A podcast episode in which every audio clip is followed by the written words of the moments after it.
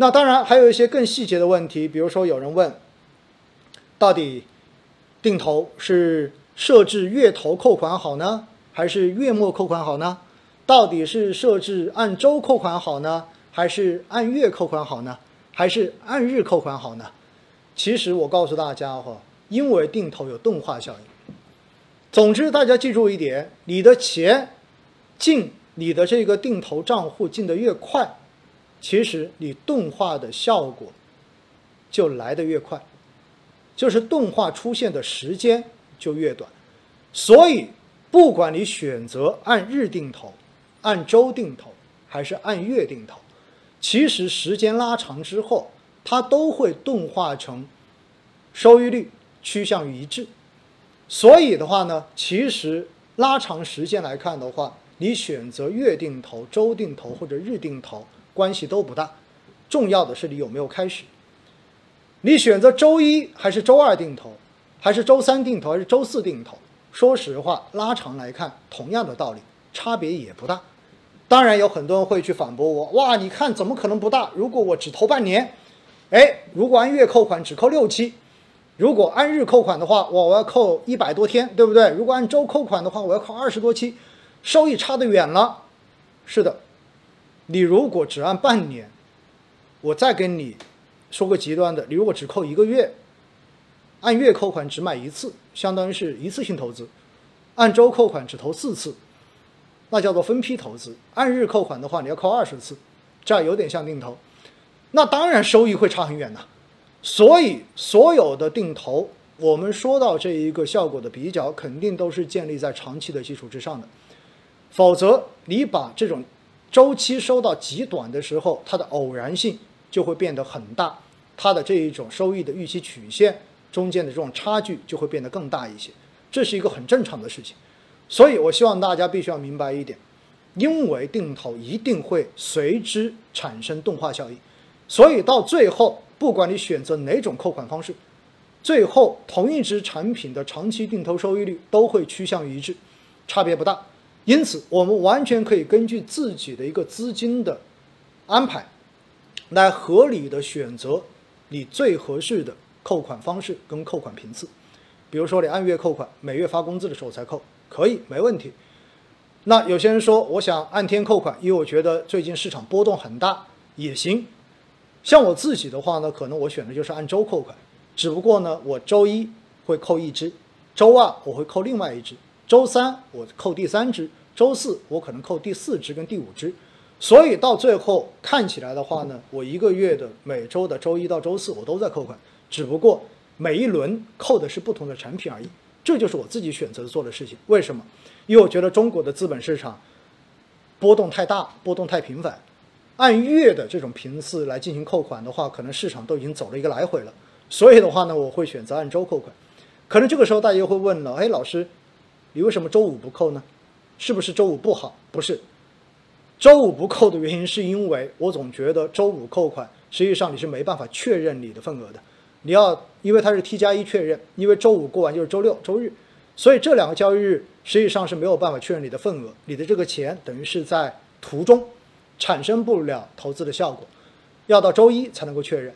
所以的话呢，我情愿把这些钱，就是代扣款的钱，直接留在短债基金或者货币基金中间，至少在周末的时候，它还可以给我创造出一定的收益来。所以呢，我自己就只选择了周一到周四。每天的这种周扣款，所以这是我自己的一些比较小的考量哈。但说实话，如果你的资金量不大的话，你去考虑周末货币基金跟呃短债基金能够带给你多少的额外收益，其实没有什么太多价值的，没有什么太多意义的。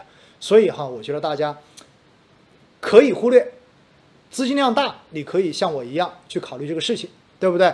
所以大家看到哈，虽然我说定投是一个性价比很高的投资方式。但实际上呢，它也可以做得很卷，它也可以做得更加的细致、更加的专业一些。但是呢，你要做到这些，你就必须要付出更多的时间、更多的精力去学习、去进一步的了解。那么有可能会让你的这一个定投的收益率比普通的无脑定投要高那么一点点。所以这里又涉及到什么呢？比如说，很多人说我能不能定时定额，这是普通的，对不对？那我能不能定时不定额？也就是随着市场估值的高低，那高的时候呢，我就少扣款；低的时候我就多扣款。我觉得呢，只要你自己能够合理的去处理，遇到市场出现大跌，然后扣款金额翻倍带来的这种对流动性的这种冲击。你如果自己觉得可以去接受的话，我觉得问题不大。定时不定额，你可以选择。所以哈，我觉得对于普通人来讲，你要简单，你要花最少的时间跟精力去获得市场的一个平均的收益。其实选择最简单的无脑定投，也就是定时定额，其实是最有性价比的。你如果想要卷一点，你如果愿意多花时间去学习。去追求高那么一到两个点的这样的收益，那我觉得你选择定时不定额可以，你可以选择在定在前面讲到的这种止盈方式中间去选择按估值来进行止盈，或者按照这种股债收益率，对吧？然后来触发止盈，我觉得都是 OK 的。所以就看你自己愿意花多长的时间，你自己的目标收益到底会去到多少。然后你来选择合适自己的这种定投方式，选择到底要卷到什么样的程度，对不对？但是呢，我还是要强调一点，因为本身定投就是一个很简单的方式，而且它也不是一个在市场中间能够让你赚到最多钱的方式，所以它最大的优势就是简单，就是让你的心态能够平和，就是让你可以不那么关注市场。那如果你要打算卷的话，那也许你会发现越卷。越觉得好像定投没什么意思，因为你会觉得自己似乎可以找到能够赚到更多钱的投资方式，你根本就不需要通过定投，甚至于到最后你会觉得自己可能变成了一个择时大师，对不对？你可以准确的通过自己的学习跟技术分析判断出市场什么时候是最高点，什么时候是最低点。当然，你如果真的达到了这种水平哈，记得私下联系我一下，我觉得我要给你取取经，对不对？而且我觉得。呃，全天下估计所有的投资机构都会重金把你挖过去，然后请你来做投资总监，因为在市场中间择时是最不靠谱的事情，而且择时择到最后大概率就会变成追涨杀跌，所以回过头来哈，你会发现，我们每个人都有自己的生活，每个人都有自己的工作，你既然不是专业的投资人，你也不是在这个行业中间的从业人员。你为什么要本末倒置，去花更多的时间研究这些东西呢？而且到最后你会发现，你这种研究的边际效应会变得越来越低。啥意思？普通的定投，也许你坚持下来，不花什么时间，不花什么精力，不怎么关注市场，你能够获得年化百分之十的收益。然后你卷得一塌糊涂，每天都在卷，天天盯着盘看，可能到最后你会发现你的收益真的提高了。从年化百分之十提高到了年化百分之十一，然后你说不行，我还要继续研究，于是你花更多的时间去研究，结果你会发现你的这个收益可能从年化的百分之十一变成了只有年化百分之八，为什么？因为学的半会不会，对不对？所以在市场中间可能会吃更多的亏，好吧？然后你继续研究，继续深入，好，这个时候又突破了一点，打通了任督二脉，你发现你的一个年化收益预期。能够实现的，从百分之十已经上升到了百分之十五，但是这个时候你基本上已经接近啥事儿都不干，你天天都在做研究了。为什么？因为市场上面优秀的基金管理人、机构投资者，能够稳定在长期年化百分之十五以上，已经是相当优秀的。所以，为什么要跟大家讲最后这段话？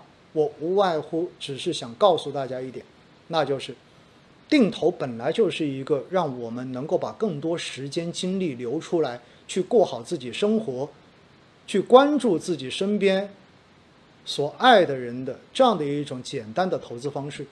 你又何必要在这个基础之上，把它做成完全违背选择定投初衷的方式呢？所以哈，我一直都说定投不是一个能够让你赚大钱的方式。但是它是一个投资性价比很高的方式，也是一个比较容易坚持下去来获得市场平均收益的方式。所以，外面那种把定投吹得天花乱坠的肯定是不对的。但是把定投说成一文不值的，我个人觉得也是不对的。定投就是在中间的一种简单的、易于执行的、能够获取市场平均收益的一个高性价比的投资方式。我觉得这就是我对于定投的看法。我希望大家也能够对定投有一个更加清醒的认知。